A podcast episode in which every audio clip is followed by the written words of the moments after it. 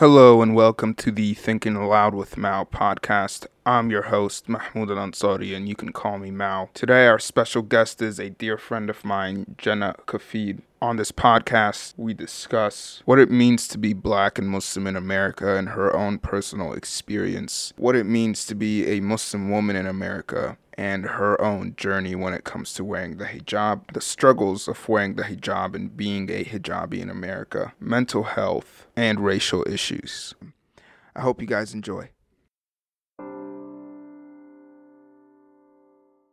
Hello, hello. Hello, how are you? Welcome to the podcast. Thank you. Thank you for having me. Thank you for coming on. Yeah, of course. I'm excited.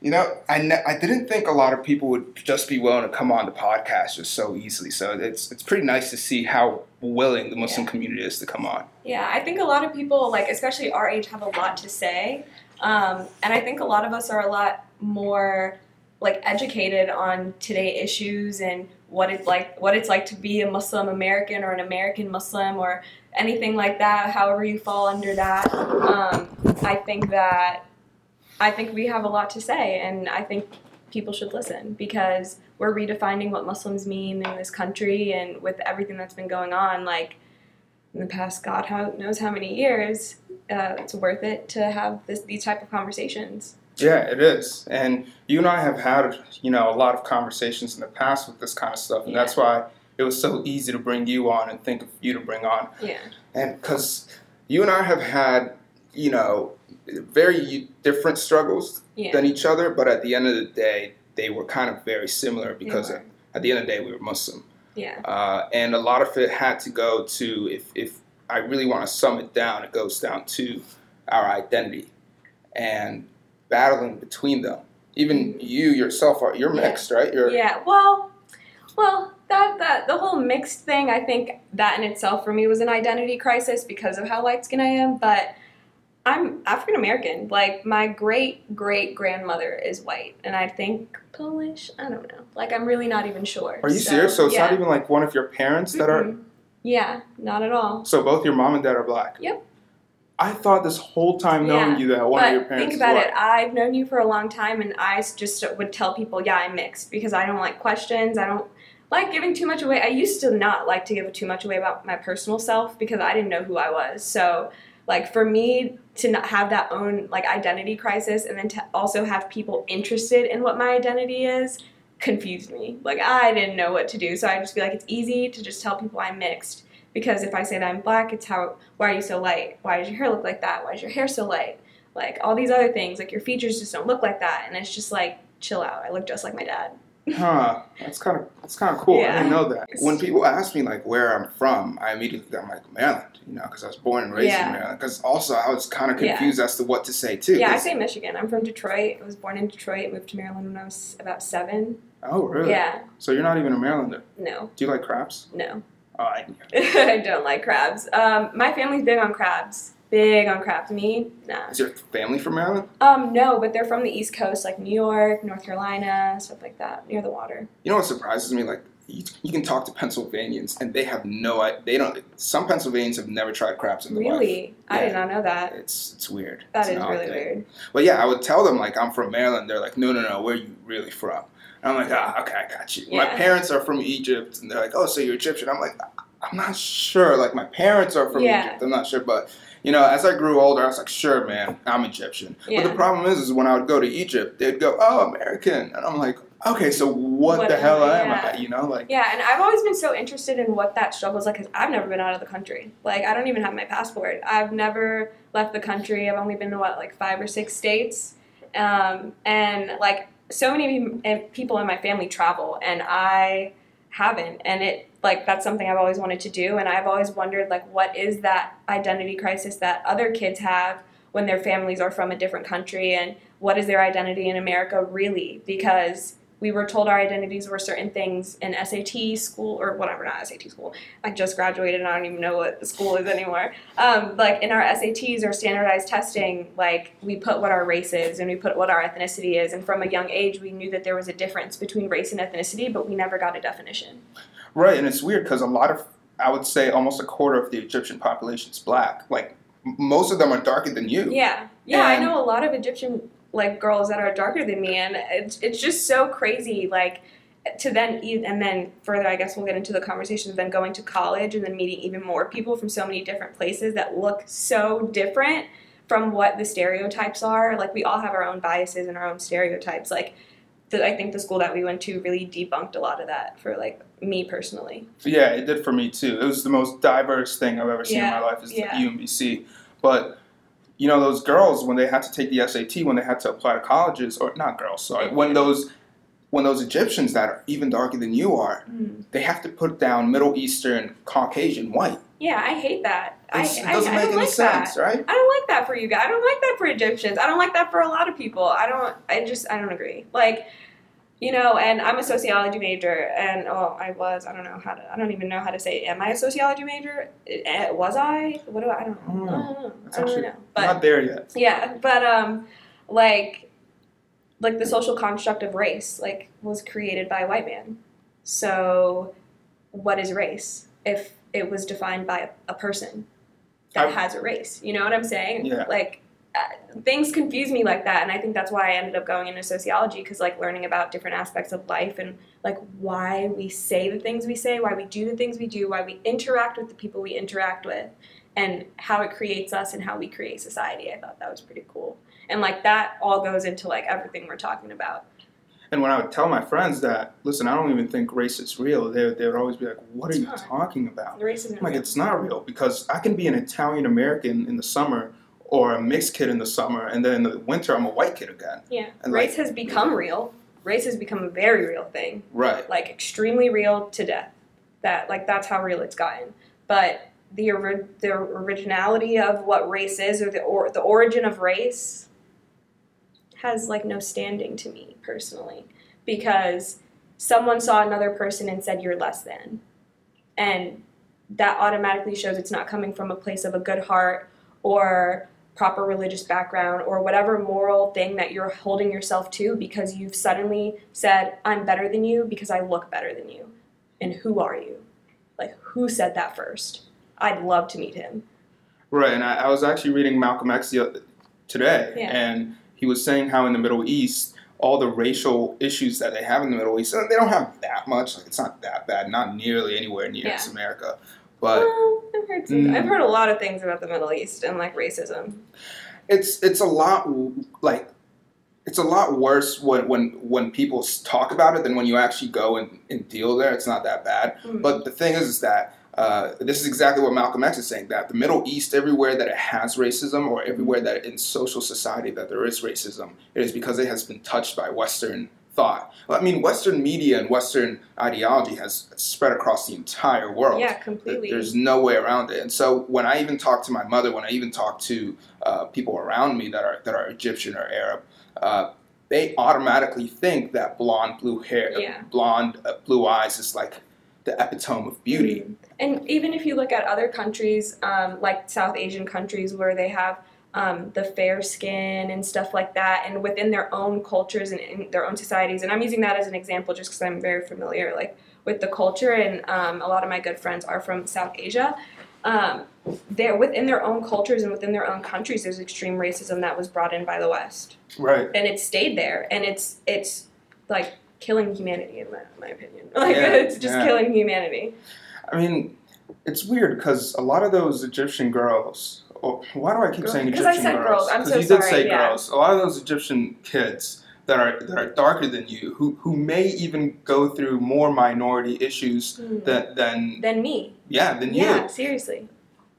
Get don't get to say that because when it comes down to the bureaucratic system, they're considered Caucasian, Yeah. even though they're not. Yeah, and I think that brings me into my topic of I really don't use the N word. Like I don't know if you like you rare like I don't know if you've ever really heard me say the N word, and it's just because the origin for me isn't something that's positive. Like I, when I was younger, was like, but if my ancestors came down and heard me saying the N word like to a friend when they were getting whipped and lashed and being said to it in, like by in a negative way, like they'd probably hate me. They'd be like, you're disrespecting the lineage we've created for you. Like the struggle we even had to have that first person out of slavery have a child to then get me all the way down the line of generations to get me, I would feel like I'm disrespecting my family. And that's just a really personal thing. But by all means, I think that black people should reclaim the word. Like it's theirs.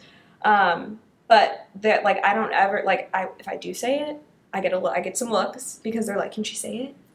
And Oh, what? you know, yeah, seriously, because I don't look black to a lot of people. To a lot of people that don't know a lot of black people, I don't look black. I've had people come up to me speaking to me in multiple different languages: Arabic, Spanish, um, like Somali. Like I've had people speak to me in so many different languages, and I'm like, I'm so sorry. like, I just don't know. And um, that another topic that goes along with this would be people of other countries using the N word, like that aren't African American, because it's an African American word. It's not an Af- like it is a word for Africans, like that we were from, we were taken from Africa. But then I feel at some point, obviously definitions change, and it became for some people an African American word just for them because that was an African American struggle, and that comes from something within the Black and African community where oh, some Africans don't respect black people, and a lot of black people don't respect African people because we're not African. It blows people's mind when I tell them that a lot of Yeah. Africans that are black are racist towards African Americans. Very, very, It's a cultural thing. Like It people is. don't understand that African Americans have their own culture, and it's different than other Black people's culture, and it's just they clash a lot of the times. It's a huge clash. Like African culture is way closer to like any other culture than American culture. Like literally, culture, yeah. literally, like it's just not. It's not the same. If I couldn't go to Africa and feel at home, I couldn't go to Africa and feel at home. Do you know what I'm saying? Well, some parts. You know, like I grew up learning a little bit of Arabic. I can read and write, but I'm not from that country. right. Well, I don't have anything to stand on. and that's why I think I agree with I agree with your standing on the N word because I think it's either nobody should say it at all, or Yeah. everyone should be allowed to say it because it's very. Di- I, here's why it's very difficult to Oh, but I see your point because I've, I've thought about this too. Keep going, keep going. yeah, it's very difficult to mediate. Like, who, who's gonna who's gonna judge? Are you gonna bring in like a, Yeah. a, a person of the black representatives and be like, Yeah. all right, he's allowed Yeah, to say it? Like, who? Like, yeah, it comes down to if you don't want to be friends with someone who says the N word and is not black, don't be friends with them because clearly they're not respecting your you. Because I've had people like I've had people say, "Well, I have the pass," and I'm like, "Good for you for the person that gave you the pass, but they should have also told told you the." These are not rights to the pass, but if you're this person is giving you the pass, use it with that person only because you don't know how how you could be offending someone when you say it to someone else. Like I get it, it's in songs, it's in vocabulary, it's in um, different socioeconomic like like places in America and like geography, all that stuff. Like I get it, and I'm not saying like oh you're a horrible person, blah blah blah. Like I'm not. I don't think you're a horrible person for saying a word. Um, I don't think you're a horrible person. I think that maybe learning the deep, real where it comes from would maybe push you to just not want to say it. Like I think if people really knew where it came from and heard it from, from really like different point of views, like everyone in this generation is supposed to be like very sensitive towards each other. But for some reason with certain things we're not. And one thing being social media, one thing being race issues. Um, but on, on the other hand, we are doing a lot of progress as well. I'm not going to beat our generation down on that. Um, but I just think that Ugh, I lost my train of thought. I was talking about the N word and I was saying that. because I said that it's either all or none. Oh, it, so you just yeah, think that? it's. I think that it's. I think it's nothing or black people because of the origin. Because but again, who's Yeah. black people? Like that's okay, that's the problem. okay. See, that is where like I'm like. Even for me, I'll be like, okay, if an African person says it and they're from Africa and they're racist towards black people and they say it, I'd be like, but I wouldn't be like, you can't say that because he's black. Like that, I get your point. Because he's, I can't be like, you can't Right, say and that. what if an Arab is really dark? You know how Arabs can be black, like or Afro Indians can be yeah, black. Yeah afro Arabs. like, Like, what are they I- allowed to say it? Are they I not allowed to so. say it? I'm not the Are La- gatekeeper Latin of the N word. Exactly. like, I Who is? That's that's the problem. Because the right? thing is, I'm always gonna have my own personal views. Like I'll say it in songs because I have the right to. You know oh, what I'm saying? Right. Like, and I'm in my car, like I'll say it. But when I'm out in public and interacting with people, like I just am around so many diverse people that it's just not something in my vocabulary. I think your narrative needs to be pushed more. Like I think the the way you think about not using it, even though you're black, I think needs to be pushed Mhm. everywhere. Because the problem is that I find is is that when you use it in songs, when you use it in media, when you use it in TV, and that's what white people, that's what Americans, that's what you know minorities are listening to. Mm-hmm. They're gonna say it just Wait, I'm gonna- because. wait, can I pause you really quick? Yeah. Be careful not to separate Muslims or black people or white people or anything from Americans. Did I do that? Yeah, you did on accident. But we all do. We all Oh. do because of our identity crises. Okay, yeah, yeah. It's it's fu- How like I used to separate myself from Americans all the time when I'm like the poster child of America. Like that's true. like I'm black, I have white in me, I have Native American in me, and I'm Muslim, so I'm representing freedom of religion, I have freedom of speech, and I was born in America. It's so hard. Like I'm the do. poster child of America. Like I that's Yeah. I, I've always viewed myself that way. I'm like, I, aren't I everything that America emulates, like a melting pot? Like Yeah, I'm confused, you know? and you know a little bit of Arabic. You know. Yeah, like, and I like yeah, like I think I'm pretty well rounded. it's because my our parents a lot of the times always did that, so it's like stuck in your head since you're like Yeah. four. So it is difficult for Yeah, I was in, you know, I was I've in Sunday always school since before. I feel like something I talk about with my family is I really never feel like I meet black Muslims like me.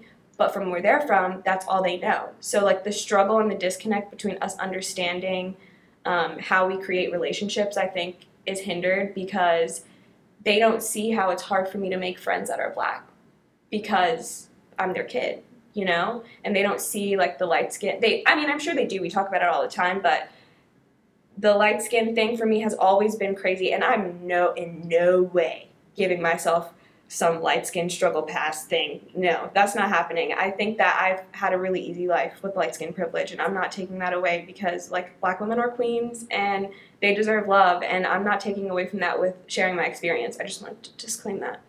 Um um I got a question for you. yeah, though. of course. Why was it hard to communicate between you and the African American community, or, or are you talking about Muslim African American communities Both. specifically? Uh, I'll say specifically the black community um, because of the light skin thing. And there's, I thought when you're light skinned in the black community, you're like higher up. You know, I like mean, that. yeah, that- in the beauty standard world and a lot of those things and the the fetishizing and all that stuff, and it's just closer to a white woman.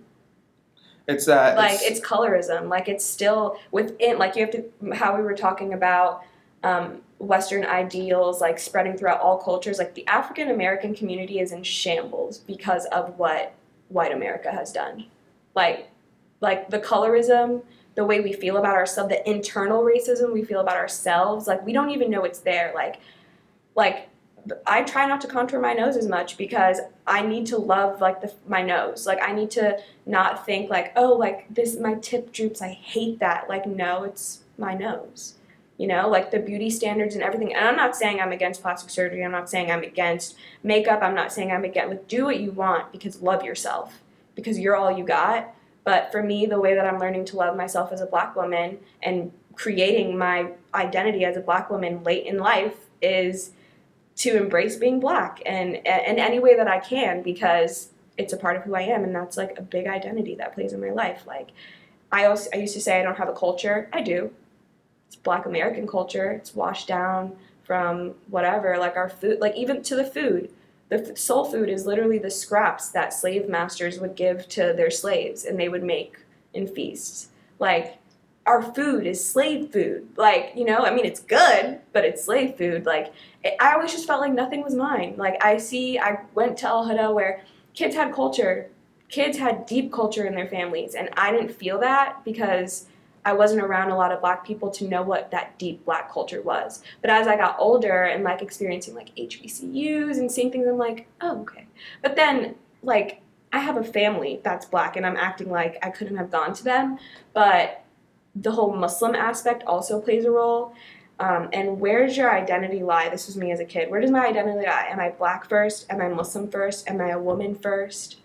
Am I a, a daughter first? Like, what am I first? So I, I always put being black after something because it just seemed a little bit too hard to like deal with internally because like my mom's side of the family they're all very light skinned and I don't have like a deep connection with my mom's side of the family so um, and I was an only child for 14 years, and I have two half brothers. So I didn't have like that guide, you know, parents working all the time and stuff like that, moving. And I don't. How do how is a kid supposed to find their, themselves in a world like this? And then the introduction of technology. Like I remember the first computers. I remember the first phones. I remember the first iPhone. But we grew up with it. Like we we grew up with it. We created it, and we influenced technology way more than we realize. Like our generation specifically, like our age. Like we've really done because think about it. How do they know to look at um, our servers? How do they know? Like obviously people were educating themselves on the back end to do all of that, but we were giving them access by putting things on Google too fast, by allowing too many people to put too much crap on the internet. Like nobody knows truth anymore. So how are kids supposed to find themselves? You know, 16 to 19 year old girls are the most influential human beings on the internet. I think that is ridiculous. I think it's ridiculous because they all too. have houses, they all have money on and all those influencers. They're too young. I just turned 21 and I'm like, dang. the fact that 16 to 19 year old girls influence what Google, YouTube, you know, Facebook, Mhm. what huge companies We fear to that. put on that. We started like, that. Holy We cow. started that and they took they took it. They learned it. They because they had we like we started the craft of learning technology, getting the first Apple devices, being a part of all of those testings and all of the new startups, Uber, all what think of all the apps that weren't out when we were in fifth grade. And then sixth grade happens, seventh grade happens, ninth grade happens, and you get Instagram, Twitter's becoming more popping for us, all this stuff, and then that's also when Uber happened like sophomore year of high school or Are freshman you year. of high school. serious? Yeah. I didn't even know Uber, that. like I mean, they probably started before Yeah. that, but they started popping off. but like, think about they're now sponsoring events that we go to.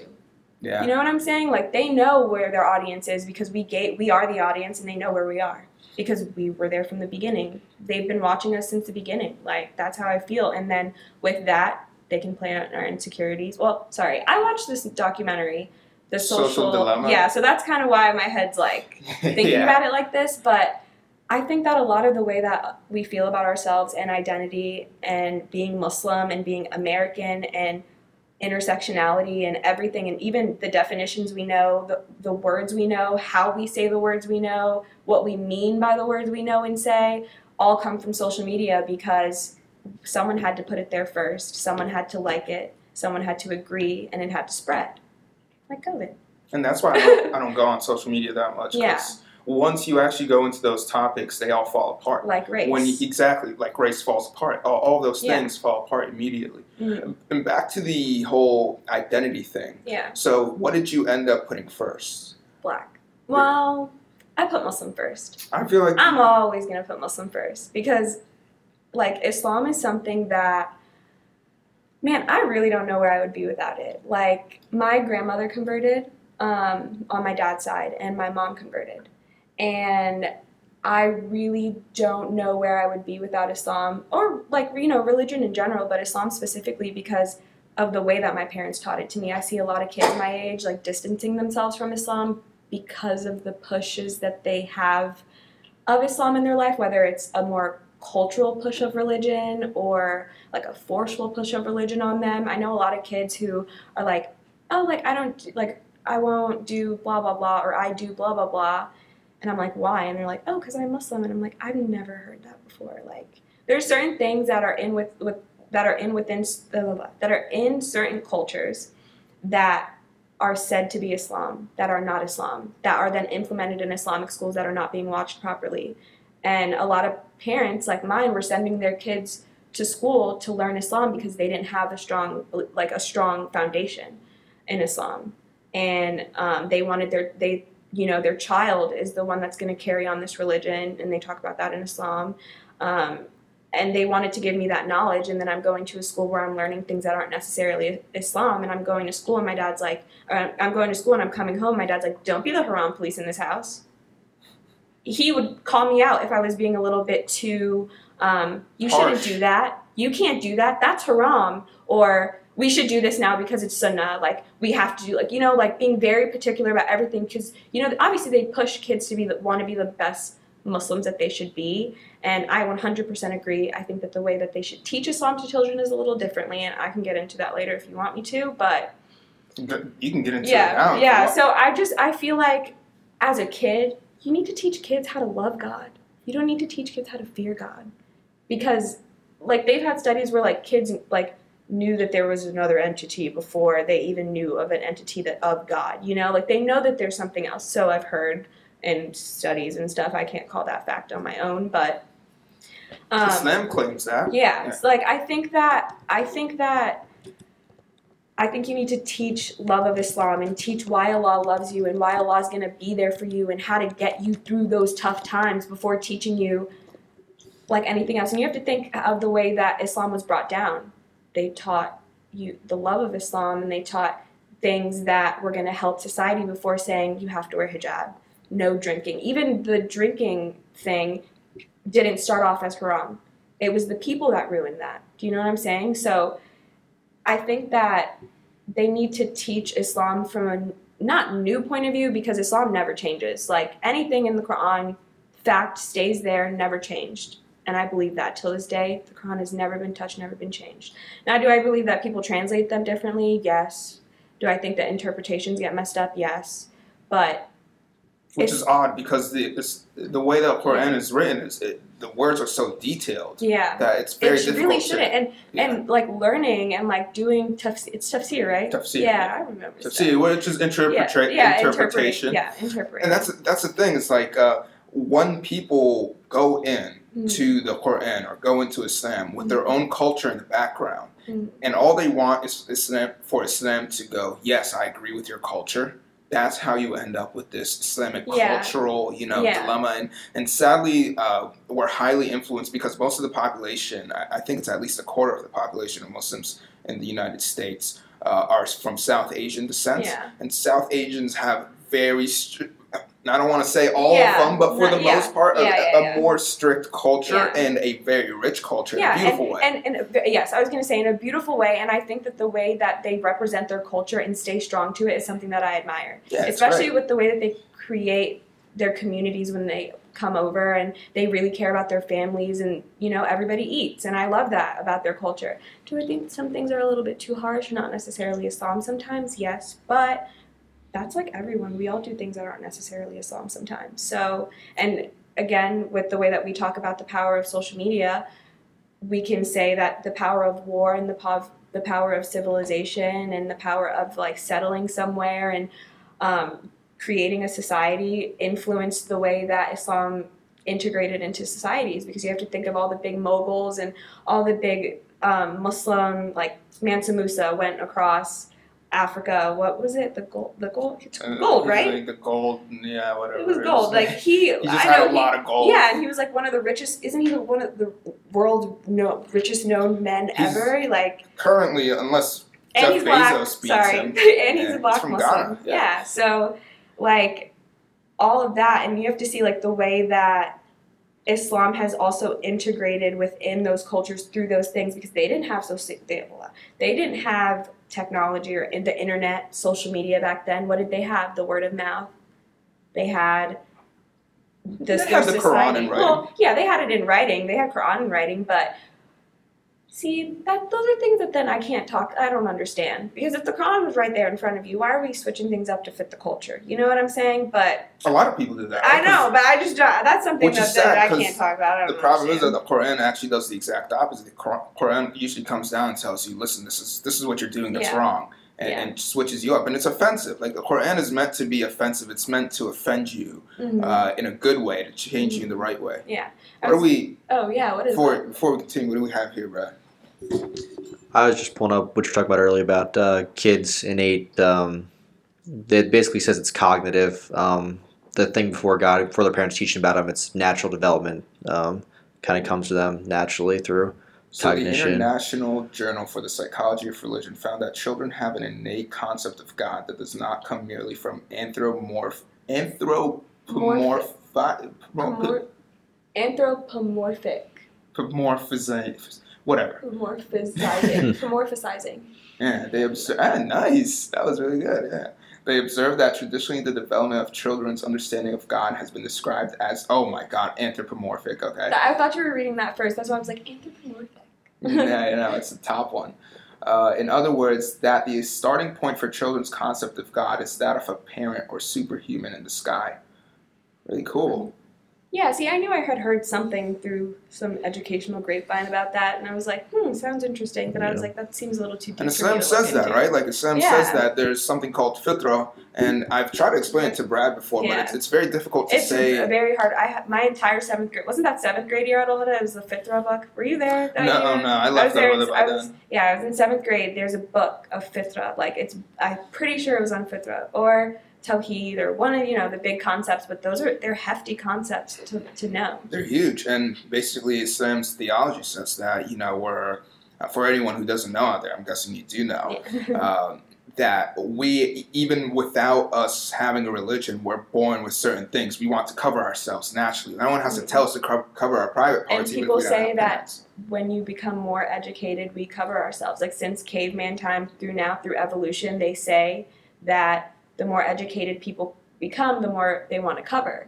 And Did you do FBLA, Future Business Leaders of America. I didn't in high school. I didn't. So me and Brad were in that actually, and remember when they used to tell us they would make us cover. They told us the more skin you cover, the more respect you get from the person in front of you. Yeah. and that how um, when, when you're doing an interview you need to be covered and they would tell the girls you have to cover from head to toe basically i mean obviously except your literal head from neck to toe how about Yeah. that Yeah. so i was just like sitting there like oh my god are you serious you're not seeing seeing the Yeah. Hypocrisy I'm here. sure that everyone be like, why? Like, da, da, da. But it's because of reasons like that. Like, again, in all schooling, I think that they need to teach the origin of why things are taught the way they are now to get us to really understand because um, you know the world now is like adhd because we're getting everything so fast we want to know how something works we want to get the answer and that's it but how long have people been on this planet like acquiring knowledge?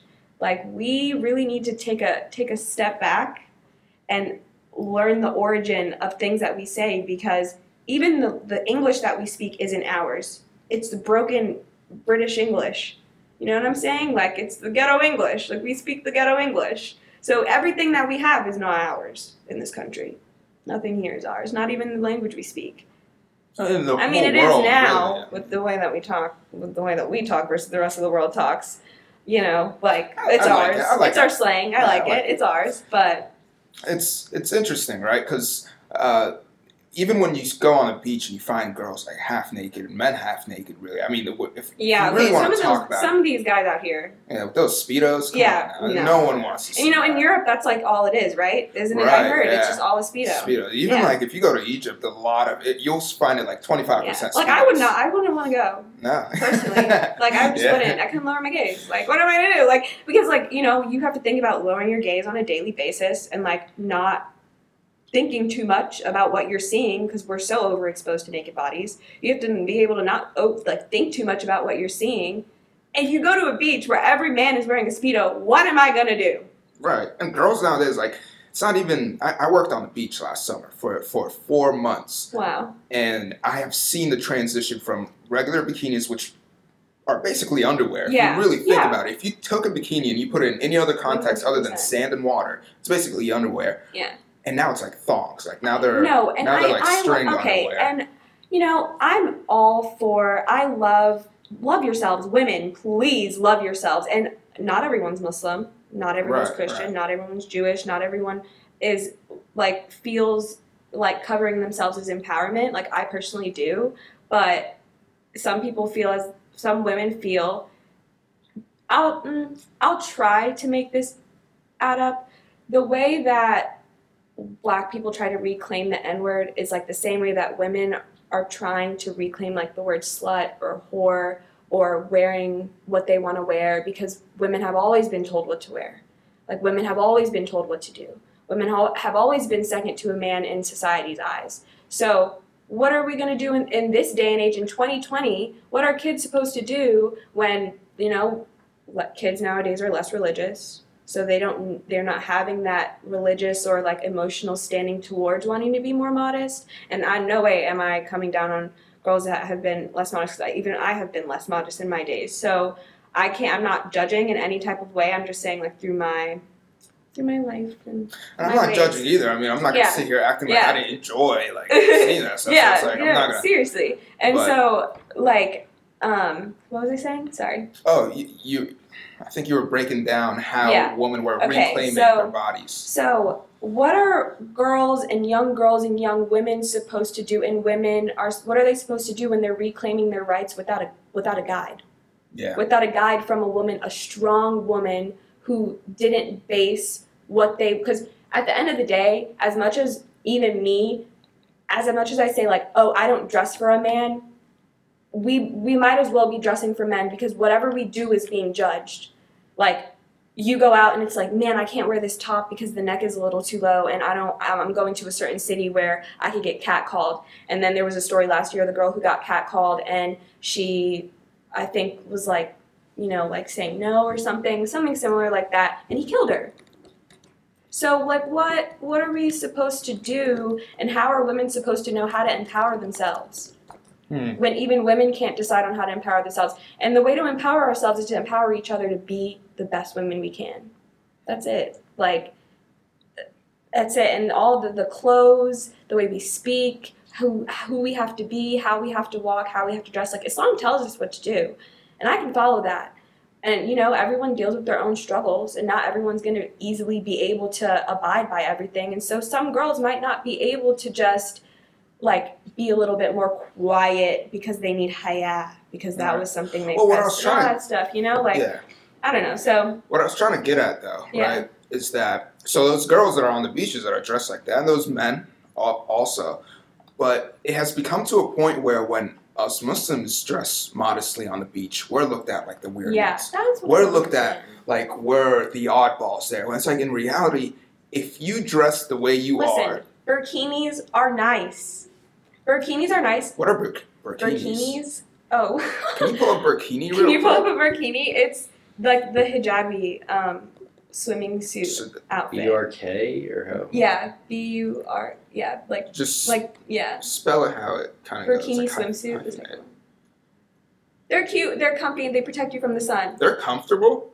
Yes, I've tried them on.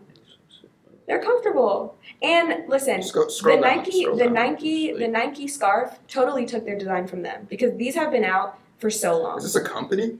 No, there's so many companies. Okay, this is just what they're called. Yeah, well, like my I've sister always, wears this. I just Yeah. didn't know they had a name. and now they have the Nike Burkini one right there. Wait, grab that um, the lady at the end, Halima. Halima. Yeah, yeah, Yeah, the black she lady. just the black one. lady. Oops. Go down. She just quit fashion actually. The Somalian lady. Yeah. I think she's Somalian, right? Yeah, she's Ethiopian Somali. She's Somali. She Yeah. just quit fashion Yeah, her. Yeah. for Islam because her mom told her like because they were telling her to lose her hijab.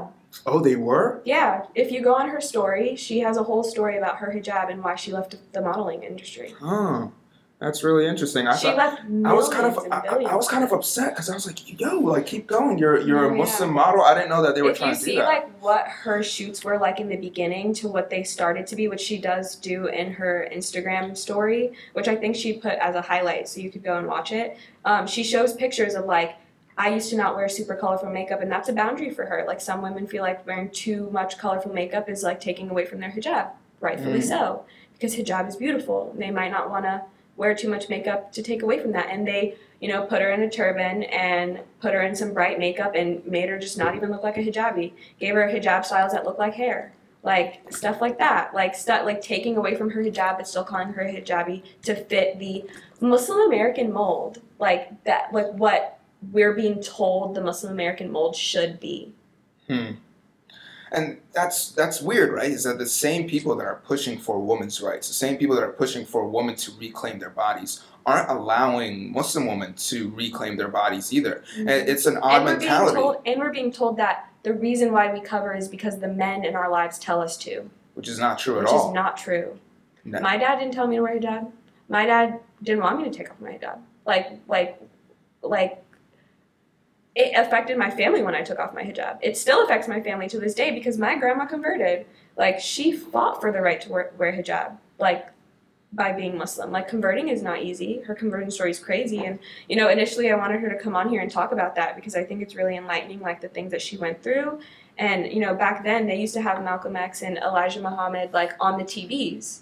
And so that's how she, when she was 13, that's how she found out what Islam was because it popped up on the TV. I hope she joined the real Islam and She not did. the She, she Elijah ended up. Muhammad Yeah, stuff. no, yeah, she Okay. did. She did. She did. She, did. She, she, she got it. She Which got is it. really cool. Like Yeah. Elijah Muhammad kind of when, like when all that was happening, she was like, "Nah, this doesn't seem right." Yeah. And she was like, "Let me go Malcolm X way real quick." You know? Yeah. exactly. Which is weird because Elijah Muhammad kind of like was self-destructive in that he taught his followers to be smart and to think outside the box and to use their own mind, Mhm. and that ended up them not following him once they used their own mind. Yeah. Which is, I mean, good for him for Yeah. doing that, but But you know what I can say? It created a really strong Black Muslim community. it did. it he created did. a very strong Black Muslim community.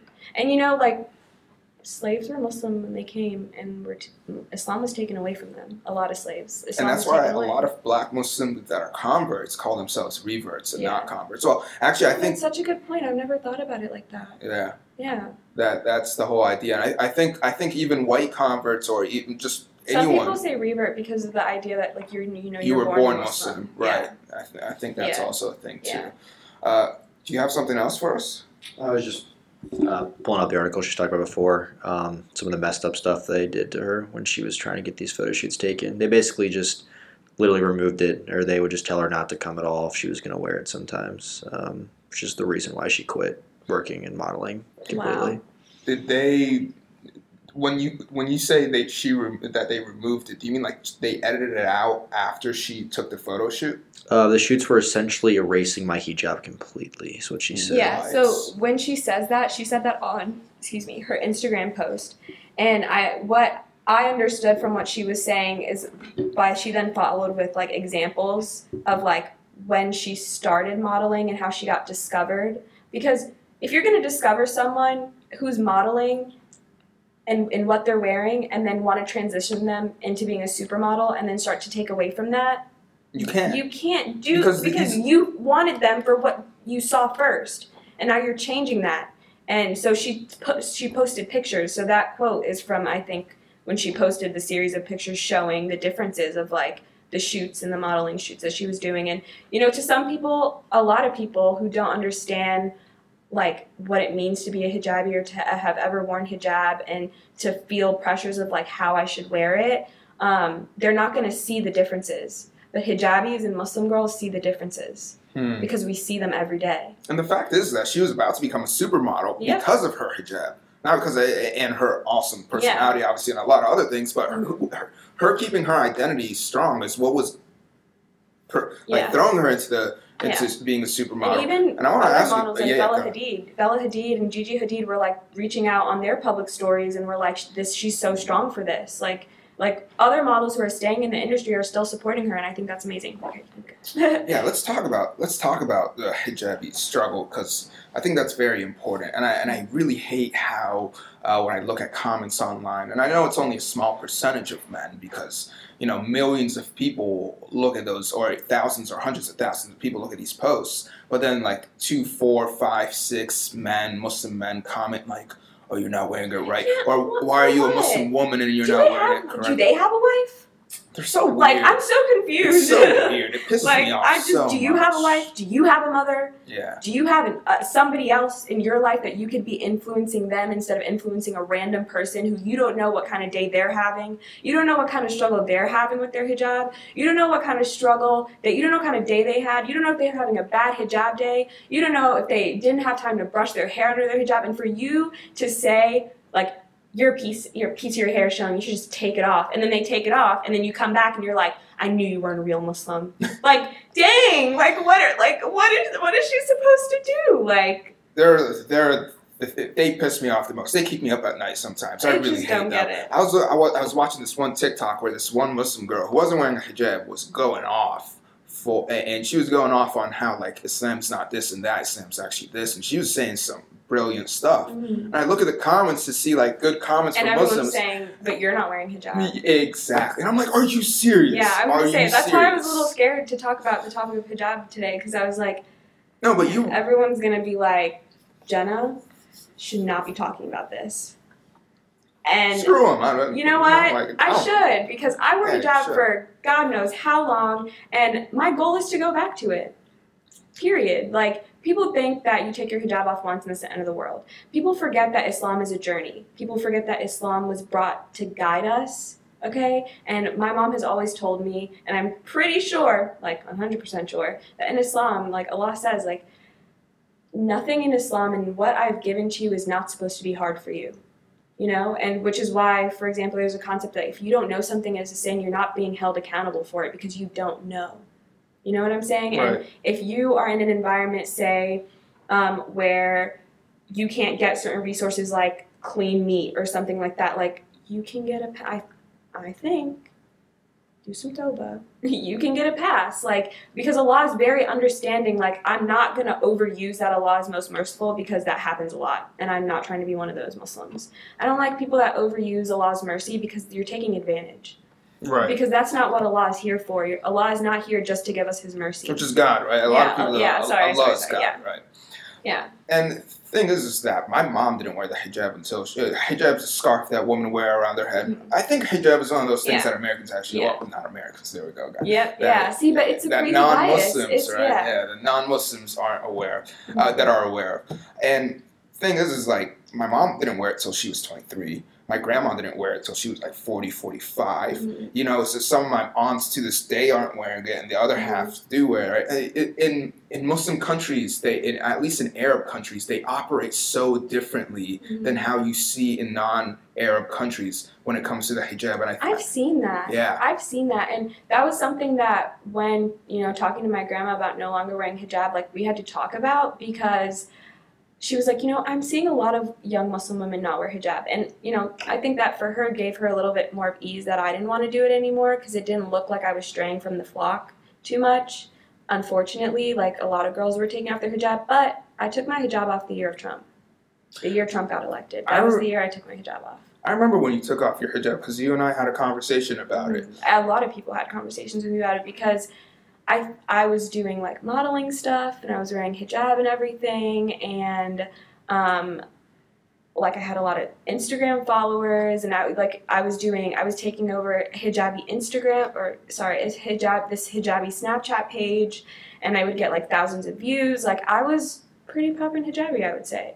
And you know, what- you know, what, uh, you know, not to cut Yeah, you off, but something I've noticed about you is that actually, probably once you took off your hijab, I saw you going down the correct road towards God.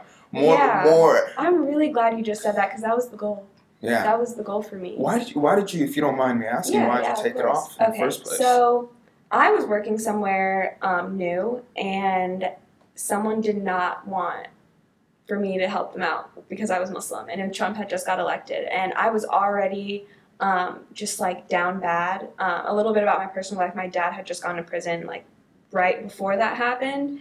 And so I was already like personally going through a lot of crap. Like I was just like in like honestly shambles like trying to figure out what i'm going to do but i was in school so i didn't know i didn't know that how like how badly like my dad being gone like was affecting me when i was there luckily he's out now thanks to covid but um like i didn't know how badly him being gone had affected me and being at school and school has always been a distraction more than anything for me. Like high school didn't talk to boys didn't do anything. Like i graduated high school when i was 16 i just graduated college at 21 um, I got accepted to my master's a little early. Like I, I'm not going, but I did, and so I feel like you know, like I was successful in that way when it came to academics because I used it as a big distraction. And so parts of me were like, well, who am I without school? Go to school, go to college, start living on campus, um, meeting new people, joined a sorority.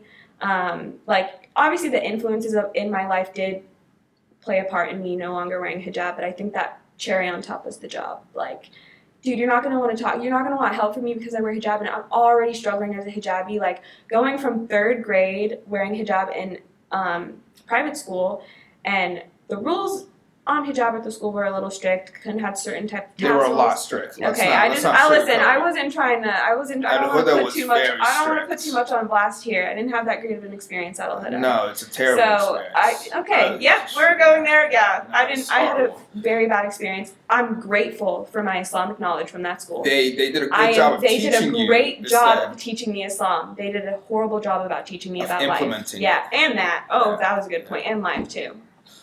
But um, So Yeah. what kind of what kind of went down like emotionally and mentally for you when, Yeah. when you struggled with ta like should I take it off should I not Yeah. I mean I have my friends Yeah. in my sorority Yeah. that that that Yeah. don't wear it and like the idea of beauty and showing your Yeah. hair and, and how in Mhm. Western society the more you show the more beautiful you are as a woman and the more Yeah. like respected So all I that kind of started off when I went when I started public school in high school. My dad was like, "Are you gonna wear hijab tomorrow?" And I was like, "Yeah." Like, why wouldn't I? Like, I'm a hijabi. I want to be a hijabi the rest of my life. That's my identity. Like, and I'm Muslim, and I love myself, and I love that about me. And that was that stayed strong through high school. It stayed like strong through all of that, which I'm really surprised because I think high school is when a lot of girls break, and I didn't. And so I think that's how I knew that I was a little bit stronger than I was letting on for myself to believe. Um, but getting to college, having the background that I did, being um, protected and sheltered the way that I was, going to college was my high school experience. Hmm. I will say that the least. So that's when I started to experience like real life. And luckily, I have very a very great family that is very open to talk to me about literally anything, like any any possible topic, drugs, sex, alcohol. We talk about it. I tell them what I've done. I tell them what I haven't done. I tell them what I'm comfortable with. I tell them what I'm not. Some things I hide. Obviously, I have a personal life, but like they know. They know me. I want my parents to know me because your family's all you got. I don't care what struggles we have, but that's all you got. And you know, my it was hard for. I had been talking about and asking like, hey, like, I don't really know like if I'm loving hijab as much as I used to, and something that I wish someone my age would have told me is that you're gonna fall out of love with your hijab, or you're gonna fall back in love with it too. You know, and I guess my journey was falling back in love with it while not wearing it because you know I wore it when I didn't have to. So, um, I think something that I might implement with my daughters, God willing, if I have daughters, is maybe to hold off a little bit and really give them that appreciation for what it means first and give them that ability to like live their best life and not be a hijab because they don't have to wear hijab. Like I want them to see me wearing hijab and want to emulate that, but I want them to do it on their own. And like I did do it on my own, but do I think that Islamic school influenced that? Yes, because it was to the point where I was too afraid to tell my friends in seventh or what, yeah, sixth, seventh grade that I wasn't wearing hijab when I like went to my next school. Like I went to two middle schools, went to Al Huda and I went to a private, a public school, and I didn't wear it when I went to that public school because my mom's like, you're too young, you don't have to. And I was too afraid to tell the girls in my class that I wasn't wearing it because I thought they were going to judge me. They weren't. They weren't. They're really good people. I don't know why I was so scared, but it comes with that identity thing. Because, I don't know, like, identity makes things complicated. And, and my mom and my dad kind of had the same mentality as you. Like my sister, um, when she was 10 years, my parents left it completely up to my sisters. Like you're gonna wear the hijab when you're ready, because all all a hijab signifies is a woman's relationship with God. And once she's at that stage, and as you said, like it's a Mhm. journey. When Islam's a journey, you have to go through a certain amount in the journey. You have to reach a certain point in the journey for you, to, in order Yeah. for you to put on the hijab. And it, when it's forced, and I think in your own life, uh, based off what I'm hearing, you didn't actually get to choose Like, I when thought to I put did. on the hijab. I thought I did. And I always, you know, like, anytime someone would ask me, like, I choose to wear hijab because every day I would wake up and choose to wear hijab. Yes. But I don't know, like, the initial, like, you know, seeing your mom wear hijab and then wearing it to the masjid or, like, to the mosque and stuff, like, that's normal stuff because everyone's doing it. But then, you know, I'm seeing my mom wear it out in public and stuff, and I'm getting that influence in my life. But then to go to a school where then I wear it seven days or five out of the seven days of the week, and then I'm hanging out with them on the weekends, so I'm putting it back on. It just happened. Hmm. It like it just happened. So that's why I think when I got to high school, my dad was like, "Are you gonna wear it?"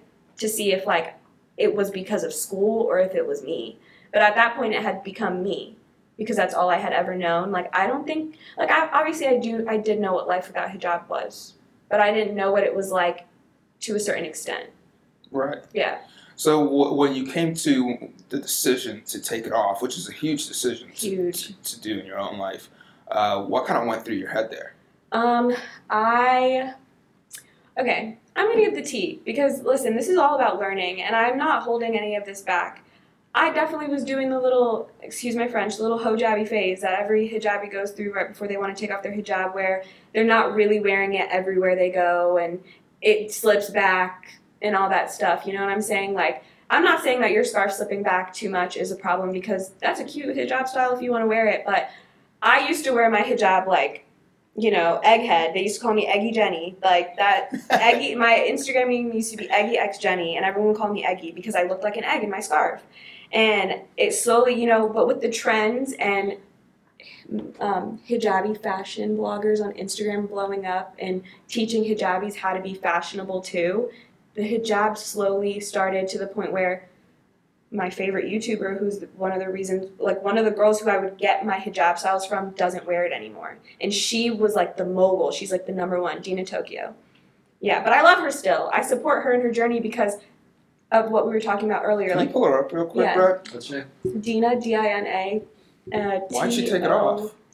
Same reason that we're talking about right now. I know, but like, if you're gonna become a No, listen, like influencer and then have it, thousands and thousands and thousands and thousands of men telling you what to and to not do when you have a husband and kids and what to do and what to and to mm. not do with your pull up her hijab. images real quick. Like- see what she looks like. Like I've been, I was watching her since I was in like the sixth grade. So is that her before? Hijab is before, no hijab is after. And And there's Adam Saleh doing his little review. Guys like like, her him without it. sometimes. Oh, I don't. I'm not gonna talk on him. It's okay. I don't enjoy him that much. Get that burgundy wall background. Is that her? Yeah, that's her. What? And she's Uh, still there's married, another right? one, Amina Chibi, I think. She's from the UK. She also took her hijab off. Hannah to Tala- Tali Yeah. Talani on you on Instagram. Why'd you on take it off? Also took it off. These same, literally what we're talking about right now. When they make their like, when they made their videos of like, Nope. nope, it's like C H I B B I something like This that, lady's gonna hate us. or us. something. Why, why is her? Nah, it's not coming up. Oh, it's A M E E. Yeah. Nah, I don't think it's coming up. She has a weird name. What, what Yeah, was the other one? Um, Hannah something. It's like H A N A. Last name T E H. T-H. Maybe it's that last one. This one, try. Yeah, sounds like it would be. That's a really basic name, clearly.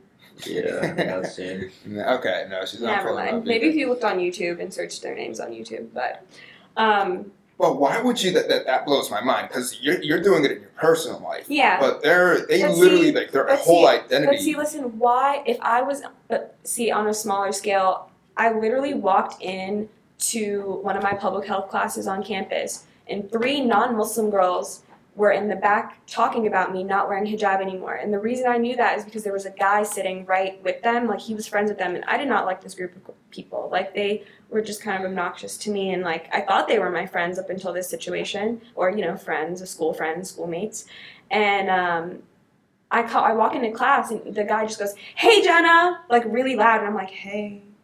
And then he, I open my laptop and I go on Facebook and he messages me and he's like, "I didn't mean to like be weird, but the girls were like talking mad crap about you not wearing your scarf anymore and like saying you're doing it for attention and boys and this and that, and I thought that that wasn't cool and I didn't want you to hear it." and they're non-Muslim. And they're not Muslim, and this boy also was not Muslim. wow. Yeah. So it's not even a problem within the Muslim Mhm. community, only just people. it's just people and the thing is is i don't blame i don't want to separate why i took my hijab off with the reason that they did because i think it's all cut from the same cloth like What were men saying to her online? Do you know? the same things we were talking about those men that stay up and are like pieces of your hair are showing like how did your Oh, husband let you do that da da da continue continue continue you eat that from out like continue continue continue judge someone's islam What is that the equivalent of, like when it comes to like non-Muslim internet They trolls? do the same thing. I know them. They do Yeah. the same things. I know like Catholic girls that do the same thing. Catholic boys that do the same thing. There's like Twitter fandoms of people that it's the idea of um, like giving the word of God, like dawah, like that. But for like some people do it the wrong way A lot of people. a lot of people and people forget that people studied 40 years to be able to give proper dawah you have to study to give dawah that's the first thing that they taught me in al huda you cannot want to go out and spread the word of allah if you do not know it yourself exactly. because what like and right now everything that's happening within the muslim community and all the differences and stuff comes from that. Comes from someone saying that they know everything about something and spreading that knowledge. Which is why you're supposed to say um, like if i've said anything wrong please correct me and please forgive me. Because the knowledge you're giving someone is powerful. The knowledge the knowledge you're giving someone influences them. Like what you say to someone even if it's just like a sentence, it's spoken knowledge. Like every word is spoken knowledge. So we have to take care of the words that we say better than we do, especially when it comes to Islam. If, you hold Islam number one in your life, you better know how to talk about it. Hmm. So let's go back to the, the hijabi thing. Yeah. So what was it Yeah, that yeah, you that, that you emotional and mental struggle that Okay, so again, I think it was a slow incline. I think my environment played a, a big role, and then the biggest part was? Do you say you regret going with the sorority now because of that? no. No. No, okay. I've met so many Muslim girls in my sorority. First of all, um, there's actually a girl that we grew up with that's in the sorority now. Well, well, Yeah. we don't have to say her Right, name. yeah. We'll But yeah, there's a girl that she's in it now. Like people like Muslim girls I've known, like grown up with, and seen at the masjid are in sororities and stuff, and like joining and you know like integrating themselves and empowering themselves as women because there are places for Muslim women in sororities. You just have to find it. You have to find where you fit. Obviously, I'm not gonna sit here and say that all girls need to join a sorority and it was the best thing, but it was the best thing for me. I was an only child for 14 years. I didn't have sisters. I didn't have aunts. I didn't have cousins really. Like I had one female cousin around my age, but she's like a little older than me. So they became those are, really are like my sisters. Like we fight like sisters. We like love like sisters. We cry like sisters. It's I like that is something that I can say like I appreciate. Do I think that there are a lot of negatives to Greek life? Yes. Yeah, Heck a lot yes. of them. Heck yes, then I you, do. We got to make a difference here. You went to a UMBC sorority, yes. Yes. which is way, Way, different way than like different. a USC, Penn State. No, no, no, know, no. Uh, the- my my my entire sorority chapter is the size of like half of a pledge class at a big school, which Right. is like there are about fifty And girls UMBC in has a lot of Muslims. Yeah, a so a lot of of, the you know you can find your Muslim group within a sorority. While like in Penn State, you're You're not. gonna find a You're lot gonna of be the one Muslim. Yeah. You're gonna yeah, a lot of Stacey's. You're gonna be the one Muslim there. So I'm blessed to have gone through that and you know been in that sorority because like those are sisters I can hold on for life. Now I have my Muslim sisters, and my sorority sisters. You know all that stuff. So it's great. But um, I was putting my with Greek life. I was putting myself in situations where I wasn't representing Islam the way that I should have been, and I respect Islam way too much to disrespect Islam like that and be going places and doing things I shouldn't be doing with my hijab on.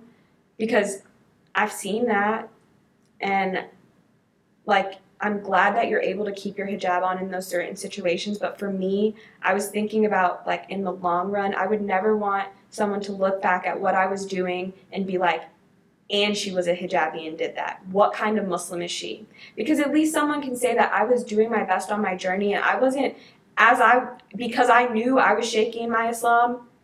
I I I was transparent. I'm very transparent. I know you're supposed to hide your sins, but I'm it's life. Like there that was a very big public open change that I went through and I am I just couldn't do it. I couldn't put myself in the situation to either further be judged by my Islam because I struggled I struggled with sin while wearing hijab. Like I didn't want I wanted to kind of struggle with sin incognito Mm. because I and, and I didn't want people to continue to be like Muslims aren't supposed to do that.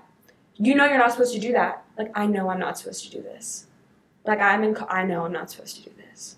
Like we all have our ailments, bro. Like we do. Sorry, I'm nervous. Like talking about this makes me a little nervous, but everyone has their sins and I really wish that Muslims were more accepting of the fact that like sinning comes with being human and being Muslim means helping each other get through that properly. Like, the reason why I still have so much love for hijab is because of those Muslim girls in my sorority. And like because of the Muslim girls in my life that we've all gone through the transition of wearing hijab and not wearing hijab and figuring out where our love of Islam stems from first and re refig like finding ourselves.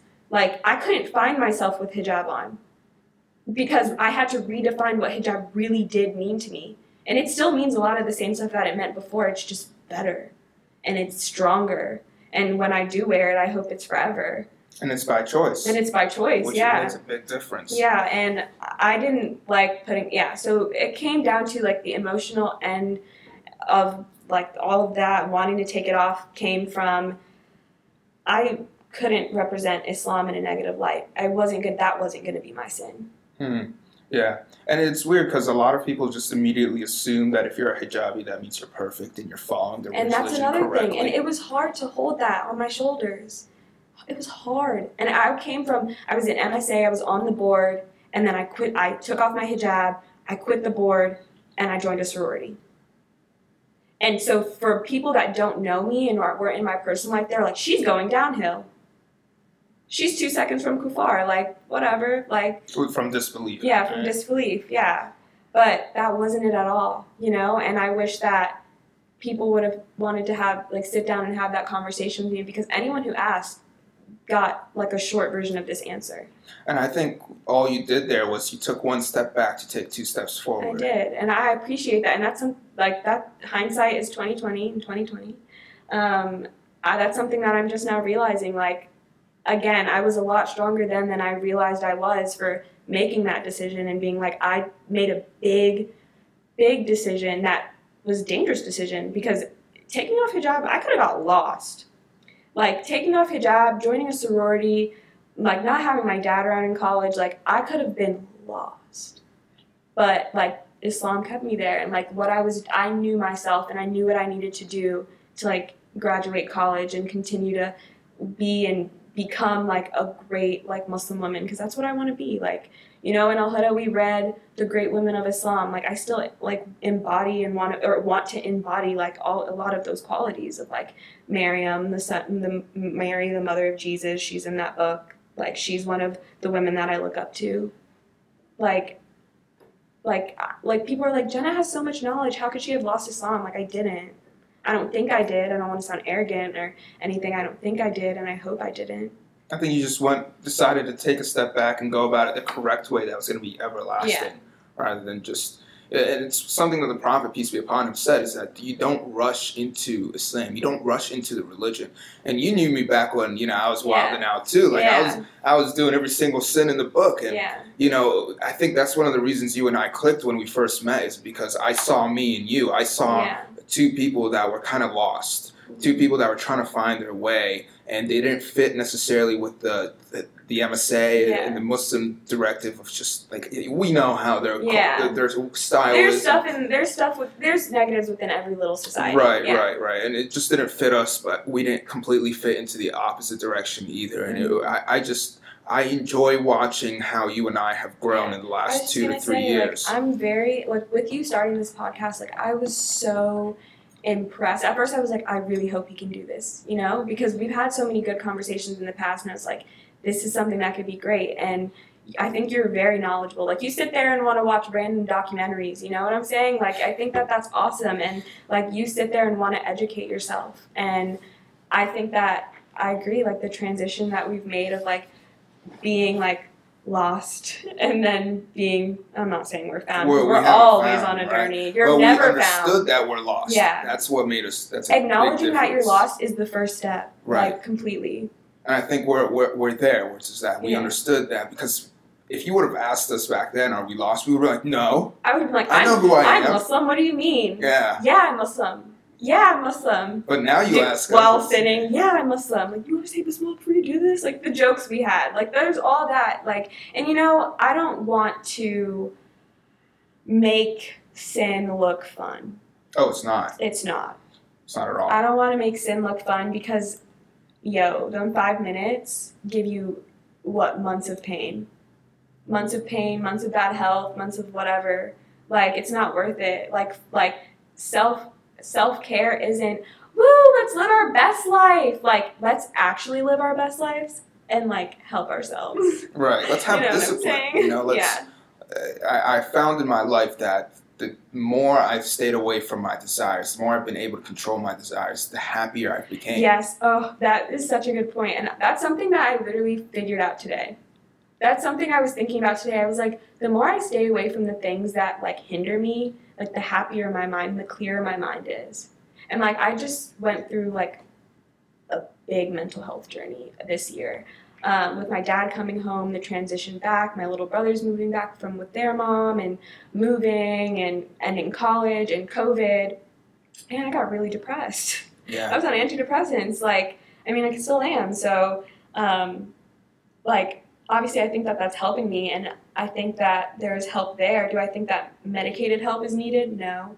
Do I think that having conversations like this about real life and saying that it's okay to be lost and having people like you and I like talk about what it's like on that journey of being lost, like that is what is going to get us all to being like healthy ha- healthy happier young Muslims because when we're talking about mental health like overall like yes like our generation has is big on mental health but the mental health within the Muslim American population is something I feel like I don't hear too too much like I hear about it but I don't hear about it a lot and I think a lot of it stems from a lot of what we're talking about And it goes down to you hear about it from speeches, you hear about it from people who are knowledgeable, but it's only them. Mhm. Like the rest of the community, e- even when the Pew Research, you know, Pew Yeah. Research for, for governments, it's when they try to get statistics on Muslim suicide rate in America, they can't. They can't Mhm. find it because Muslim parents hide it. yeah And the reason they hide it is because they'll be judged, and it-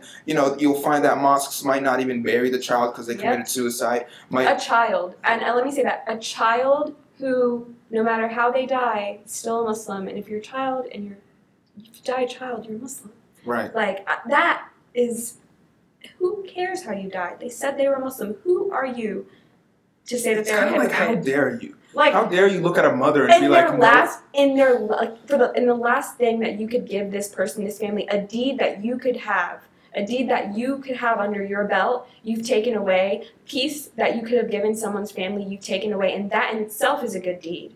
Kindness is a deed. So like you you saying that you're you hold some type of knowledge of knowing that because this young child just committed suicide that they shouldn't be buried with the muslims like good for you and i pray to God someone doesn't do that to you when you pass away. right? And they point out the, a sin that you made that caused your death. And it's not true either. Like it's not correct. Yeah. It's based off of incorrect knowledge and incorrect Yeah. implementation of the knowledge, Mhm. at least. Same thing. Like if so, so if we're gonna say that oh, because suicide is is prohibited in Islam, as it is in many other religions, that you're not gonna bury someone who committed suicide. It's like okay, so you're not gonna ma- Yeah. bury a person who murdered someone. You, you're gonna have to bury and, someone and with that, and with that, I do want to say, we, I personally have not done a lot of research on what were the mental health issue, issues during the time of the Prophet Sallallahu peace be upon him. You know what I'm saying? Why is because everything has hikmah, everything has a wisdom. Why is it said that suicide is prohibited?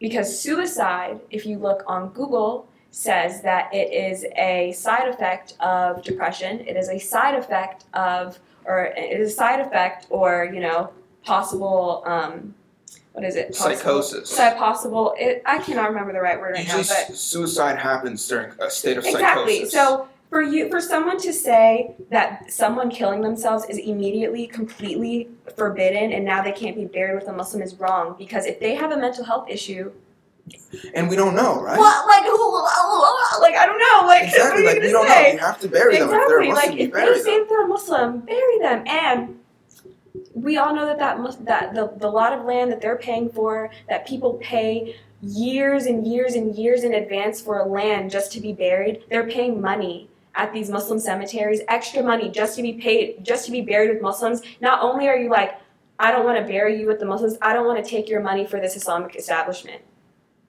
I don't want to take your money. I don't want to take like and I'm sorry, but what what Muslim person doesn't want to uh, like take some money? You know what I'm saying? Like, and when you're like, unfortunately, they make money off of being of dead people.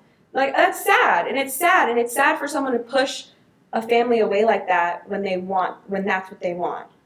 Like, there's just so many things that confuse me in general about Religious communities. religious communities, and then on top of that, why we pay to die. Right. That confuses me itself. But, Yeah. like that's Yeah. a different topic. Like funerals are expensive. Yeah, like they're Yeah. so expensive. I don't understand. What do we What do you have Life for us here, Brad? like what? Uh, just some helpline stuff about Yeah. suicide prevention. Just a lot of the Yeah. keywords and everything. Nothing. Oh really. yeah. Don't forget to put a trigger warning. A trigger warning. Yeah, we talk about depression. We talk about suicide. You have to put a trigger warning. Oh my god. Just say like we've talked. Like there are parts of this, and then in your in in in the YouTube video or in the in the description, put the timestamp of when we used those words. Okay. Mhm. Okay. definitely look into that. because like us even saying that word could be very very triggering because like for me like i'm very much so progressed in my mental health journey from where i've been like i'm still on the journey like i struggle every day but um, when i was in the beginning like hearing the word would be like oh my god like oh, okay, I It's see what you mean. because, I like, didn't know that. because having a psychiatrist sit in front of you and you're like i have anxiety and then they're like you also are a major depressive and we think you're really suicidal so let's give you all of these drugs. And i'm like no i just have anxiety sir. Like psych- psychiatrists just give you drugs. You need to go to the therapist if you don't want drugs. I'm just saying if you don't want to be medicated through that go to a therapist because they have therapy programs designated for certain mental health issues that you can go through that are not medicated based some people do need medication and that's okay but people don't know that. And so people have you have to think people already have traumatizing experiences with their mental health journey. They also have very traumatizing experiences getting better because we talk about the healthcare system not being that great. You have to think about the people that, that are in psych wards during covid. You have to think about all of that because it's it makes it harder. You have to think about the doctors that that this the psychiatrists that didn't study too much about about psychology really and about therapy and about humanity to really look at their patient on a level of this person's going through something. They just want like they're a doctor. The only thing they know how to do is prescribe a drug. You have to see a therapist. You have to see a therapist. I agree 100%. A lot of Muslim communities, especially if you're from an immigrant community in Islam, uh, going to a therapist is considered taboo. Yeah. It's considered like weak, Yeah. especially for men. It's a huge problem within the, the male world, even Muslim or non Muslim alike. Like males aren't allowed to express emotion. It's looked down Yeah. upon from both females and males. Like females look down on men when they express emotion because then they're like, you know, not a protective man that could take care of but them. But the It's kinda- prophet would cry every like in front of a lot uh, of people. in front of so many people and he wouldn't. And it, would- it's beautiful about him that he showed us through his actions that he's willing to express Mhm. emotion yeah uh, in in the darkest of times, even in, in a culture that was even more taboo against emotions. Like Arabs back then yeah were super right. taboo against emotions, and the Prophet Right. peace be upon him was doing it in a culture that was like there was no such thing as mental health. Like there was none of that stuff. yeah So we got to work on that as, and then as, as sometimes I'm like, what is mental health because of that? Like, I would love to see, or I would love to know if there is any knowledge of if there were men- any mental health issues that were talked about during that time because it, of how prevalent it is now. Because it would really help a lot of young Muslim people. And if not, we're gonna have to make that. We're gonna have to create that and create those safe spaces for Muslim people to be o- unokay to then be okay. You know, Mm. because we have like we, we talk about our identity crisis, uh, our crises, and stuff like that. But like I'm black, you're Egyptian. Like our paths would have probably never crossed if it wasn't just of the state that we lived in, and we deal with a lot of the same things, have gone through a lot of the same like sins, a lot of the same mental issues, a lot of that stuff. Like we can create that foundation to have young Muslim people know how to deal with their mental health in a way that's not taboo through Islam. Because they people are just gonna go read some Quran. Like, yes, but what could you read in the Quran that could help you? Like, don't just read the Arabic, read something in English that will benefit you. Like, with hardship comes ease. Or, something or listen like to that. a scholar Yeah. that speaks your language Yeah. and will interpret it. Like, Like, there are things. I love, for example, uh, scholars like Nouman Ali Khan. Mm. Uh, Omar Suleiman does a wonderful Omar job. Suleiman is amazing, amazing. Um, Mufti Menk is hilarious. yeah, I follow him on Twitter. He's hilarious. I love his man. tweets. This guy is, I don't even know. He's just like sitting there Yeah. like cuddling with goats No, and with rabbits. Like, seriously. This guy is really having a great time. So it's we have to have more avenues, and I think it's happening. It's happening slowly though, but we need to push it a little bit more. Mm-hmm. Yeah. But the only reason I brought up the trigger warning thing is because with all of that, when you're going through being in a psych ward and stuff like that, like it's a mental game in itself. So you're you're leaving life, which is a mental game for you, to go into another mental game that you have to relearn to then while you're rewiring your brain to be okay when you go back out. So then you have to relearn what it's like to be out. It's traumatizing. So when I think of depression, and I, this is basically a question, but I'm going to tell you what I think of when I think of depression, and you can correct me.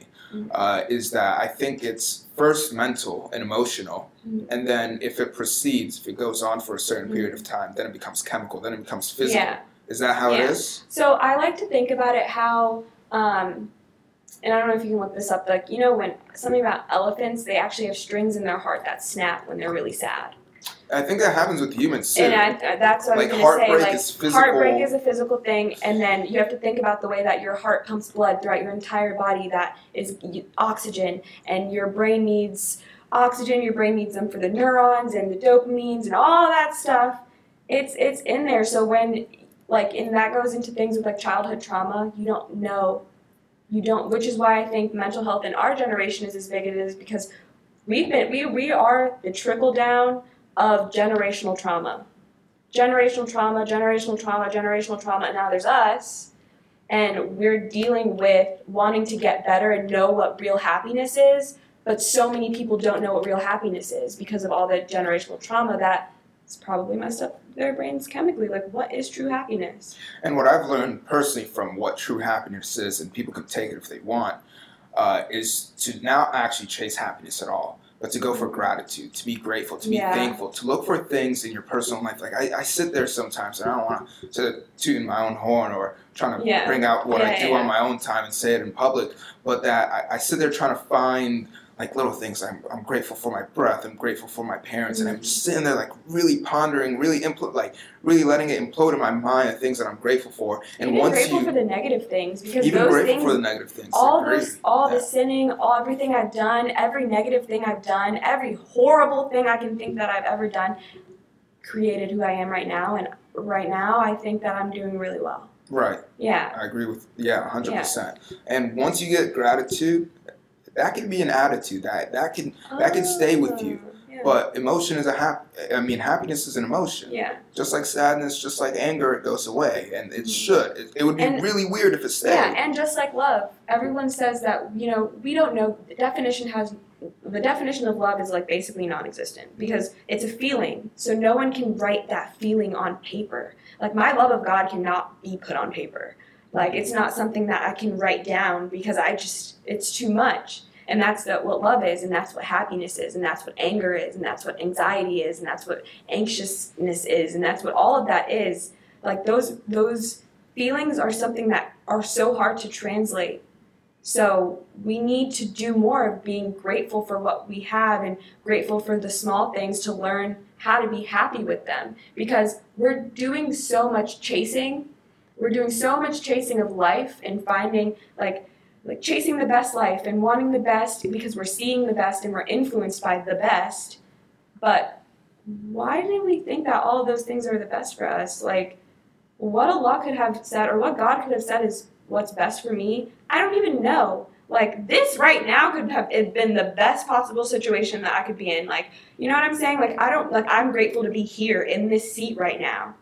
Because I don't know what else Allah could have had planned for me. I could be literally anywhere else. I could be dead. yeah. Like like I'm grateful. Yeah.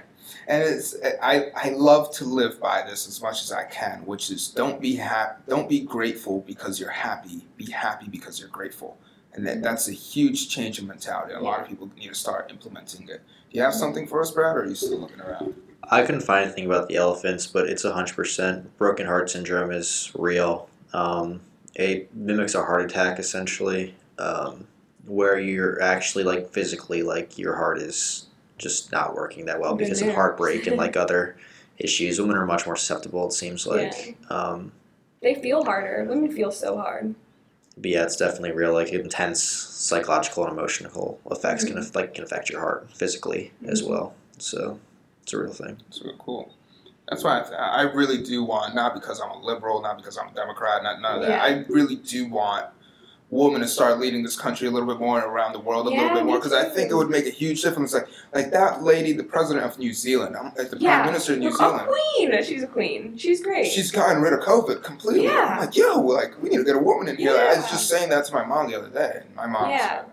yeah. Well, okay, because I mean, I don't want to get too much into this topic, but I don't want to. I'm so sorry, mom. I keep calling her out. I hope she. oh my gosh, no! And I feel like I've called out people like on my family too, and I'm so sorry. But like, my I'm mom's really not great. trying my mom's to. My mom's awesome. being. I You know know. my mom, right? Yeah, she's awesome. She taught. I love her, right? Yeah, she was. Yeah. She's the director of the preschool. Yeah, I remember her. Yeah, she's awesome. Yeah. Um, but yeah, I think I think mental health is very important, and Islam does teach about it. It is. I just the only reason I won't bring it up today Yeah. is because it's going to take Yeah, it's a lot. hour, Yeah, yeah, yeah. You know, so um, but it's it's important for us to realize that it's much better for us to be emotional. It's Yeah. much better for us to show emotion, and the Prophet peace be upon him told us not to be too emotional, Yeah. but to And you express know why? emotion. You know, with everything I've been through this year, my mom always used to say that. My mom used to always say, like, you don't be too emotional, like, don't be too happy, don't be too sad and stuff. Because what happens when you're too sad, you're too happy, you're too anxious, you're too mad, you have mental health problems. Yeah, it's an You know? extremity. Any extremity yeah. is bad. Yeah, Yeah. Well, anything else you have for me, Jennah? I don't. I mean, I could talk all day, you know me, but. Yeah, we just we just gotta cap it off because oh Yeah. man, there's a lot of. oh, yeah, yeah, yeah. You got anything else for us? Did you find? yeah, I just thing? found it. Um, elephants, when they lose a mate, actually do die from broken hearts. Wow. not. You know that uh, usually people like when spouses, when one spouse loses the other, you find that they die That pretty soon. I, after. my great grandparents, that is exactly what happened. Yeah. My grandfather passed away first, and then my grandmother passed away, I think maybe a year later. Um, and it was just like, it was really sad and, you know, hard on the family, but you have to think they were together for like ever. it's kind of bittersweet, right? Yeah. It's like it's it's it's cute. because it's the but it's- exactly it's it's the thing that every couple wants to do you know like you know you gonna go first I'm gonna go first but like but like in in high but it's sad it's sad because that who like she was just kind of without him or no I'm sorry I was so backwards she passed away first and she was more of the caretaker he passed away after and he, it was like a very slow decline he Huh. but yeah. yeah It's not usual that the woman dies first in the relationship. yeah she unfortunately she had cancer Uh, yeah cancer's That's- huge That's how my grandma died, but Yeah, I hate saying the word cancer. You can tell I get really awkward when I say it. I hate, I hate the word cancer. I hate cancer. yeah, yeah, cancer sucks. yeah. All right, well, thank you so much, All Jen. I right. appreciate Thank you so much for I'm having glad me. I had you on. That was awesome. Thank you did a great thank job. Thank, Thank you. you, It's- thank you. you should definitely start your own podcast. Really? Yes. Seriously? You did a great Thank job you. with that. Can I move the mic? Uh, yes, you can. Awesome. Well, Bye, guys. Thank you for Bye. joining us. It was, thanks for having me.